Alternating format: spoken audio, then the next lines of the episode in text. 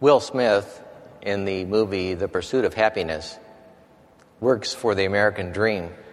The American dream, the American dream where we start out with nothing, and by scraping and studying and in having integrity and working hard, we end up with something. The American dream that wherever you are, from wherever you have come, you still have a shot at it. You still have a chance of becoming middle class, maybe upper class, maybe a tycoon, maybe even president, if that's what it takes, because that's the American dream.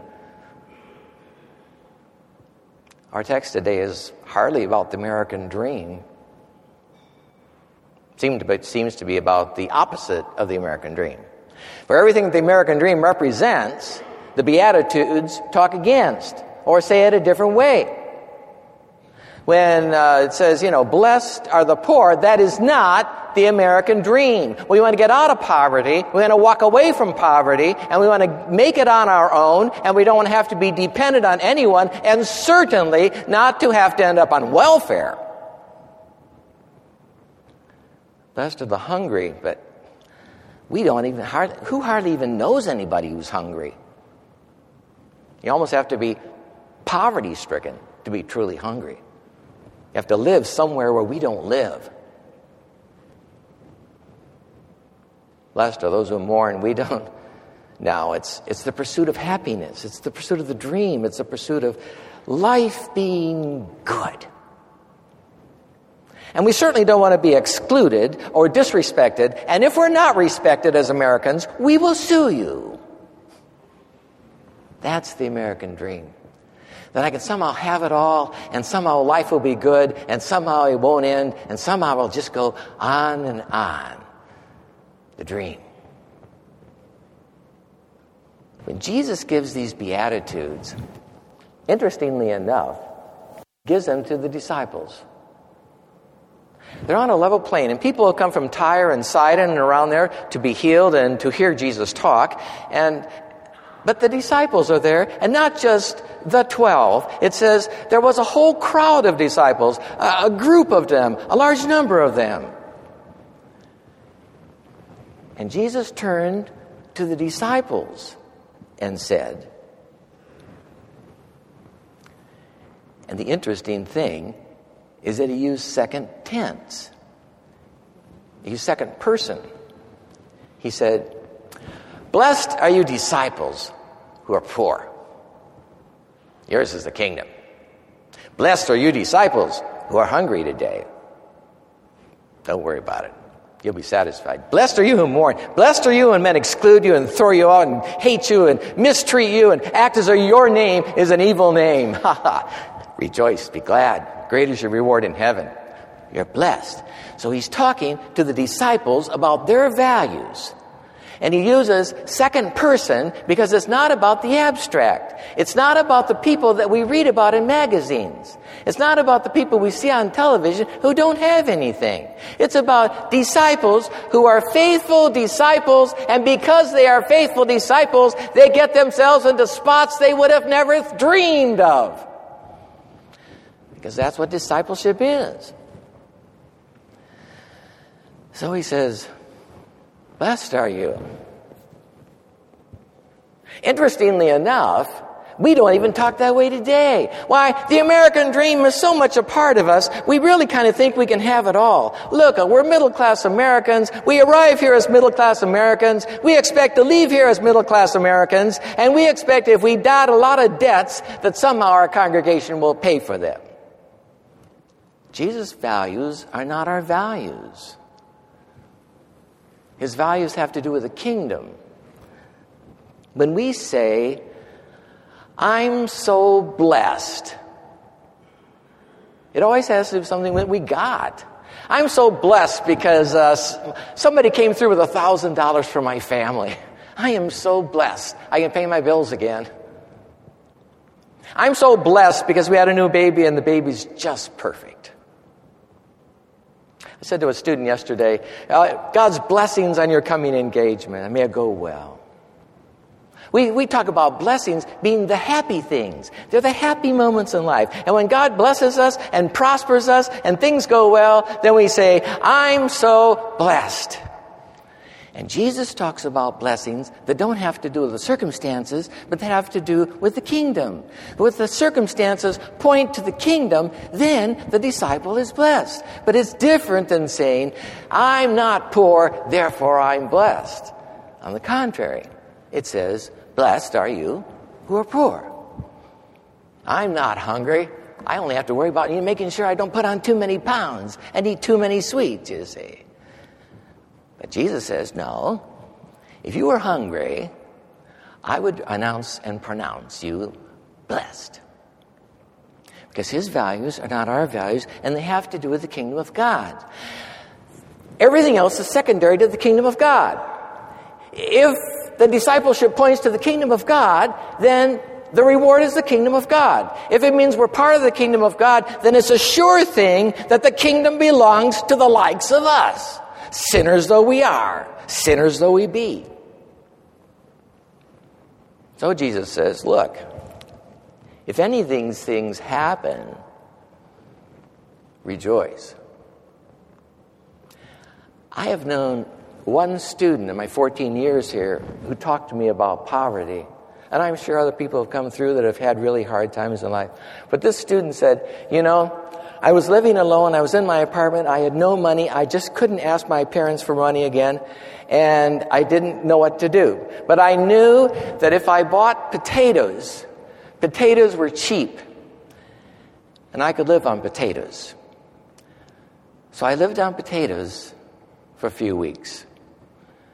And then things got better. And while the, while the student survived living on potatoes, he also felt the hurt of having to live on potatoes when you live in a land of plenty. He felt demeaned and belittled because poverty has a way of brutalizing on the inside, demeaning, reducing us to nothing when you have to beg, when you have to look to somebody else for just something good to eat. See? There's nothing good about it. But Jesus says, well, look, the good news are going to have, the people, the poor will have good news preached to them. So if these things happen to you as a disciple, rejoice. If you walked away from a great job and you're here, rejoice. If you're a little bit hungry because you've got too many children and, and the food doesn't, well, you just don't eat as well as you used to eat. You're so blessed with those children. If you're sad because you can't minister to your dying father and he really needs you, but you're here at the seminary, count it a great blessing from God. If you're grieving because of loss. If people have mistreated you, I know a student who's over at Covenant Seminary and his mother says when he goes to the gym, people ask him what he's going to do with his life. And he's kind of cute and they ask him, what are you going to do? And he says, I'm going to become a pastor. And the people say, really? And they sneer. And they don't respect it. And he just didn't expect that to be. Some of you I know no longer have fiancés because they didn't want to be married to a pastor.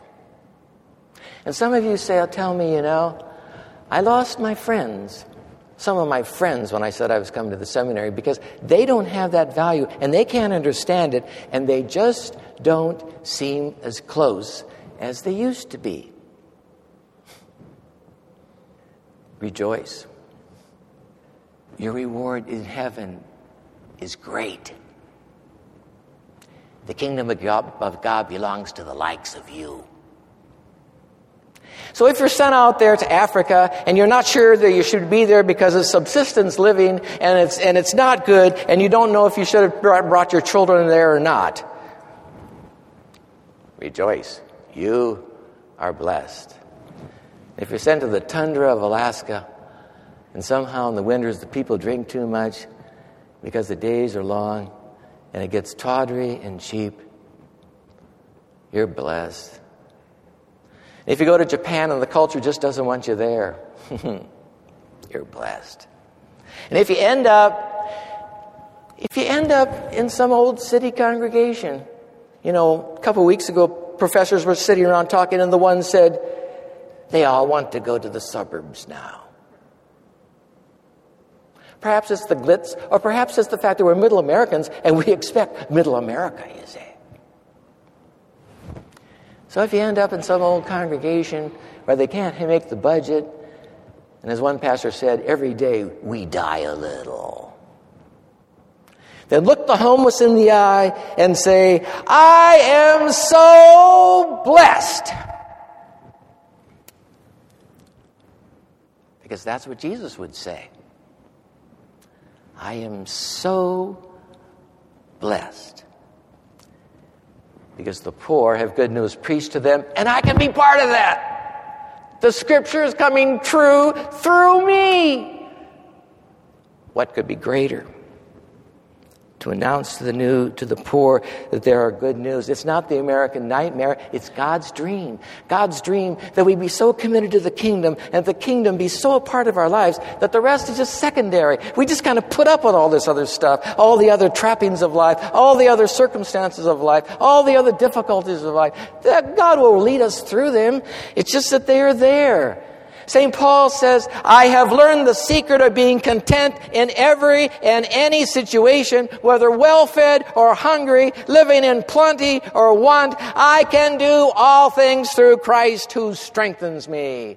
For God's dream was his dream, and God's values were his values. And in Luke 16, he said, he said, No servant can serve two masters. Either he will hate the one and love the other, or he will despise the one and be devoted to the other. You cannot serve God and money. And the Pharisees sneered because they expected you could really do both. You could be religious and you could serve money too. And Jesus turned around and said, What is highly valued among men is detestable in God's sight. It's detestable. No wonder that Jesus goes on in this Beatitudes and says, So woe to you. Woe to you who are rich. You've got it already. Woe to you who are hungry. Woe to you, who laugh now. Woe to you, and everybody says, You're a great guy. That's the way they treated the false prophets my pastor and I golf together, you see. But when you go out, focus on the lambs and the sheep. God will bless with everything else. Because then you and I are resting in Jesus. We're resting in Jesus who did all these things on our behalf. He was willing to be poor, for he says, Foxes have holes in the ground, birds of the air have nests, Son of Man doesn't have a place to lay his head. He was hungry, fasted 40 days and 40 nights to fulfill all things, to be tempted in every way as we are, to open the kingdom to people like us. He wept at the tomb of Lazarus because he felt sad for Martha and Mary.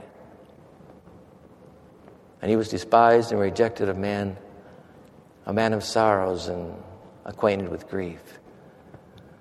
That the people of God might know what the real blessings in life are, and that is to be a member and a disciple of His holy kingdom. Through his obedience to the Father, there is no disciple who will ever be without the blessing of God. So if the nightmare happens, you must be a Jesus person. Your future is so secure.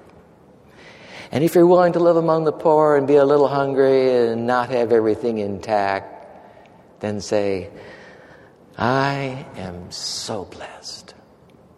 For it's a sign of the kingdom of God that the good news is preached to the poor. And you are those preachers, and you are those deaconesses. And if all this happens, skip around a little, jump like people on deal or no deal, be crazed about it, not because you finally got something off the board, but because it is what it is. And Will Smith, it is far better than the American dream. Amen.